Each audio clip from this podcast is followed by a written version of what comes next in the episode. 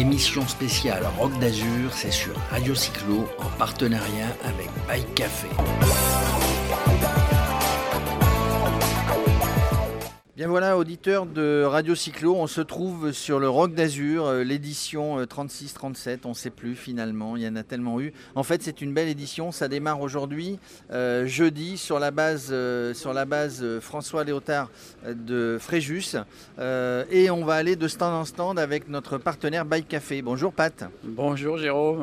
Donc on a, on a toute une série, toute une série, vous connaissez évidemment Bike Café, on a toute une série d'interviews à faire, il y, a, il y a énormément énormément, de marques, de partenaires, et on va essayer de vous faire rentrer au cœur du rock d'Azur. Énormément de marques, effectivement, et en fait, on se rend compte aujourd'hui que le rock d'Azur, c'est devenu presque le premier salon français, puisque non seulement on y voit des VTT, c'était un petit peu ça l'idée au départ, mais on voit plein d'autres vélos, et notamment en ce qui nous concerne, puisqu'on est un petit peu spécialisé là-dedans, énormément de vélos de gravel maintenant, puisque c'est de l'entre-deux, entre le VTT et la route. Alors aujourd'hui, euh, oui, Pat, on a, on a un invité, on a, on a choisi euh, pas 11, pas 12, pas 8, une dizaine, une dizaine invités. Et on commence euh, par quelqu'un de sympathique qui a créé, qui a créé une marque de vélo. Tant sympathique, on saura après. on saura après finalement. oui. Alors, il a créé une marque de vélo et cette marque, c'est ah bah c'est, c'est Chirou-Bike. Alors Chirou-Bike. Chirou-Bike, c'est Pierre-Arnaud Lemignan. Pierre-Arnaud Lemignan. Bonjour Pierre-Arnaud. Bah, bonjour à vous. enchanté d'être avec vous aujourd'hui pour ce démarrage du, du rock euh, sous des auspices venteux. Donc on, tient l'attente, on espère qu'on va pas s'envoler pendant l'interview, mais ça bah devrait le faire. On, devrait tenir la route. Et donc Pierre Arnaud, euh, bah, c'est quelqu'un de tout à fait original, c'est un concepteur et un patron d'entreprise dans le domaine du cycle, qui s'investit autant physiquement dans la mise au point des produits qu'il commercialise. Euh, notamment, on l'a vu traîner sur la Silk Road, on l'a vu traîner en Australie aussi dans, le, dans la Woodback sur ses vélos. Et donc on ne sait plus si finalement il fait des vélos euh, pour réaliser des superbes aventures, hein, euh, comme celle qu'il a réalisée, ou alors pour aller les tester pour prouver aux clients que le vélo il marche. Hein, Pierre Arnaud, t'en bah, penses quoi de ça? euh, Oui, effectivement, c'est bien résumé. Et l'historique un peu qui peut expliquer ça, c'est que le vélo est avant tout une passion pour moi. C'était une activité que j'ai commencé il y a maintenant 14 ans à peu près, où je commençais à fabriquer des vélos pour mes, mes, camarades de, course en raid aventure. Euh, et il y a 10 ans tout juste, puisque Chiro a 10 ans cette année, et j'ai décidé de, créer une marque. Et l'ADN de la marque a toujours été l'endurance, qui est un sport que je pratique. Et euh, plus récemment, le, bikepacking ou l'ultra-endurance à, vélo. Et mon concept, euh, qui, m'est apparu plus ou moins naturellement, en fin de compte, c'est de dire je vais sélectionner une course chaque année que j'ai envie de faire, qui va me permettre de m'évader, de visiter un nouveau pays, de vivre de nouvelles aventures. Et je vais créer un vélo pour ça, pour faire la meilleure monture qui peut convenir sur ce genre d'aventure à, vélo. Donc tu, mouilles la chemise carrément pour euh, prouver que. Bah oui, exactement. Ouais. L'idée, l'idée, c'est de réfléchir un petit peu, de brainstormer, de voir un peu quel serait le vélo qui, pourrait, euh, qui pourrait fonctionner sur ce, type d'aventure le mieux possible, en, essayant de prendre des fois un petit peu des risques, des risques mesurés. Euh, par exemple, pour la Silk Road, j'avais créé le Vagus, qui était un, un, gravel qui pouvait prendre des, pneus de 27,5 par 2,10 en me disant ça sera suffisant, au pire je mets une fourche. J'ai fait des tests dans le Mercantour euh, trois mois avant et je me suis dit je vais me faire, euh, je vais me faire vraiment secouer c'est pas c'est pas vraiment ce qu'il me faut pour ce type d'aventure. Donc tu as imaginé un de vélo. Donc j'ai imaginé le Vagus Plus que j'ai rebaptisé Kegeti, qui est un monster cross avec des routes 29 par 2.2 euh, Alors pour, et que j'étais bien content d'avoir. Pour les auditeurs, euh, il faut savoir que Kegeti donc c'est un col euh, assez remarquable que tu as franchi là-bas. ouais, c'est le premier col, c'est le col de la première journée en fait, c'est une montée de 50 km qui nous amène de, depuis la capitale Bishkek jusqu'à à 3850 mètres, quelque chose comme ça, peut-être 4000. Finalement, tes expériences servent aussi à faire du marketing parce que les noms de produits, tu les trouves euh, sur le terrain. Euh, c'était un peu l'idée, c'était de marquer effectivement cette première édition de la course avec la première édition d'un vélo et, d'essayer d'attacher une identité quelque part à un vélo, euh, à, une aventure qui pour lequel il est fait. Quoi. Comment on pourrait qualifier donc tes, produits qui sont euh, bah, tous superbes cadres, bâtis autour de superbes cadres en carbone euh, Comment euh, tu vas plus vers le Monster Gravel ou, ou le Gravel Light? Tu couvres quel domaine en fait dans le, monde du gravel qui devient maintenant hmm, Alors maintenant, très, large? Du carbone, c'est titane. Hein, donc ah, on fait des cadres, des cadres titane principalement. Alors c'est vrai qu'il y a beaucoup de carbone au niveau des roues, des fourches. Des cintres, etc. Mais on est principalement sur le titane parce que c'est une, matière, une matière qui permet d'avoir une bonne filtration des vibrations. C'est garanti à vie pour nous au niveau des, soudures.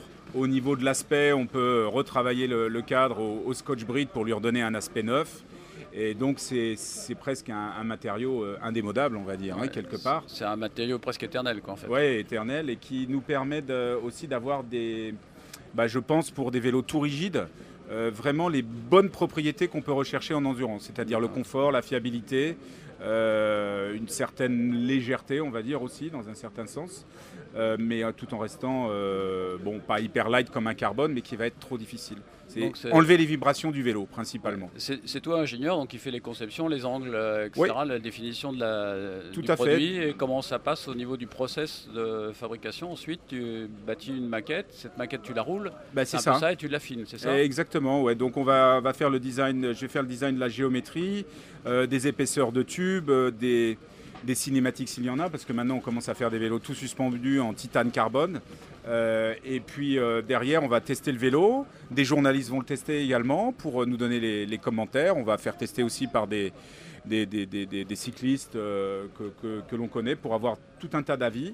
Et ensuite, on va faire les modifs qu'on semble, qu'on juge nécessaires et on lance la, la production. Donc on fait des vélos de titane production. Combien de temps pour pour créer un vélo de la conception à la sortie, euh, première sortie, les réglages, euh, on affine. Combien de temps à peu près quand euh, tu as un vélo dans la tête? En gros, entre un vélo dans la tête et un vélo qui sort en production, au plus rapide c'est six mois, mais c'est rare, mais on est plutôt autour d'un an. Parce que l'idée germe dans la tête, elle évolue, on retouche déjà les dessins avant de lancer les protos plusieurs fois souvent. Ensuite, on fait le proto, il nous faut bien deux ça peut être par exemple le Kegeti. Il a été, euh, ça a pratiquement pris un an, mais le premier, il a été fait en deux mois.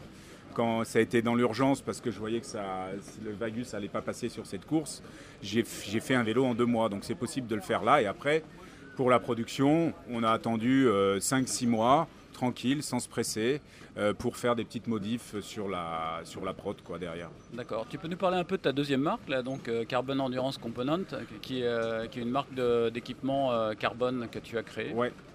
Alors, Carbon Endurance Component, en fait, je l'ai créé parce que je voulais avoir toujours continué à, à faire de l'innovation dans le domaine des composites, parce que j'ai démarré euh, de ce côté-là et mon background dans les composites date de ma première planche à voile, je l'ai fait à 13 ans. Tu as bossé chez Time aussi, non euh, J'ai pas bossé chez Time, je suis toujours le distributeur ah, de Time en, Asie, euh, mais j'ai fabriqué beaucoup de pièces dans, en composite dans le domaine de la course automobile, dans le domaine du, du kitesurf, du windsurf, etc.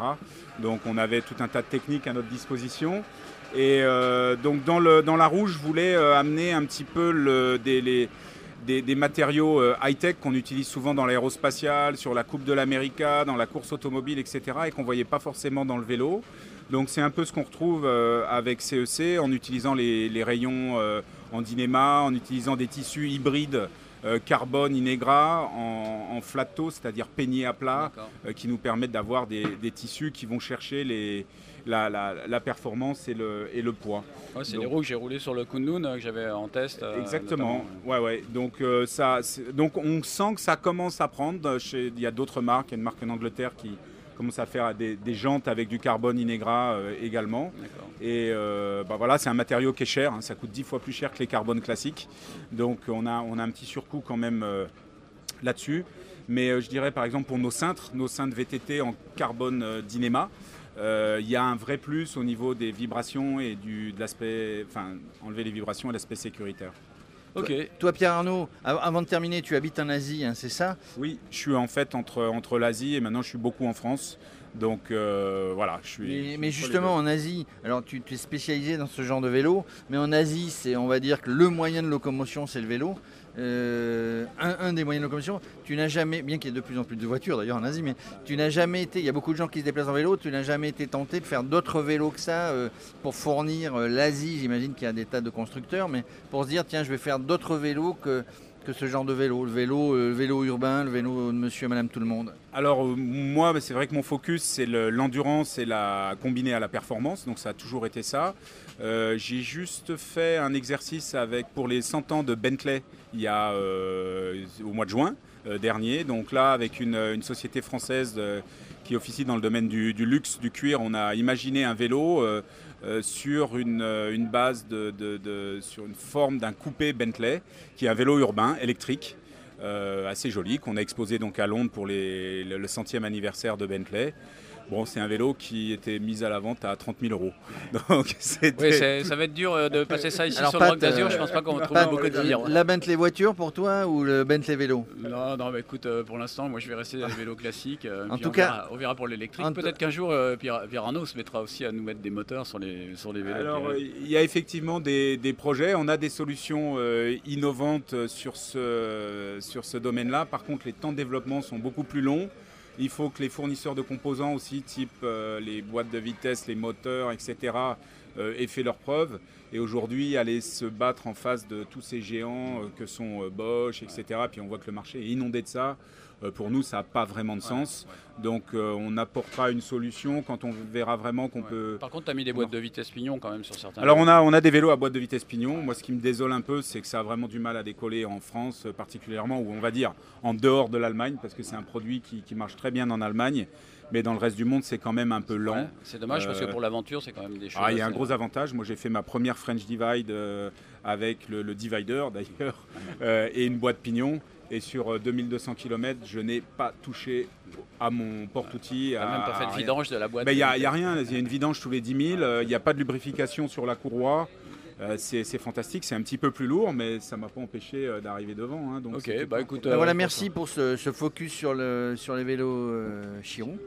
Et puis, puis Pat, on, continue. Hein, on oui, oui, ah, bah on va prendre notre, petite, euh, notre petit micro, puis on va aller ailleurs. Il y a suffisamment d'exposants pour faire notre journée d'interview. Merci, à très merci bientôt. Beaucoup, eh ben, merci à vous. À très bientôt.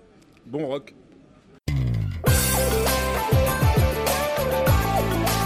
Émission spéciale Rock d'Azur, c'est sur Radio Cyclo en partenariat avec Bike Café.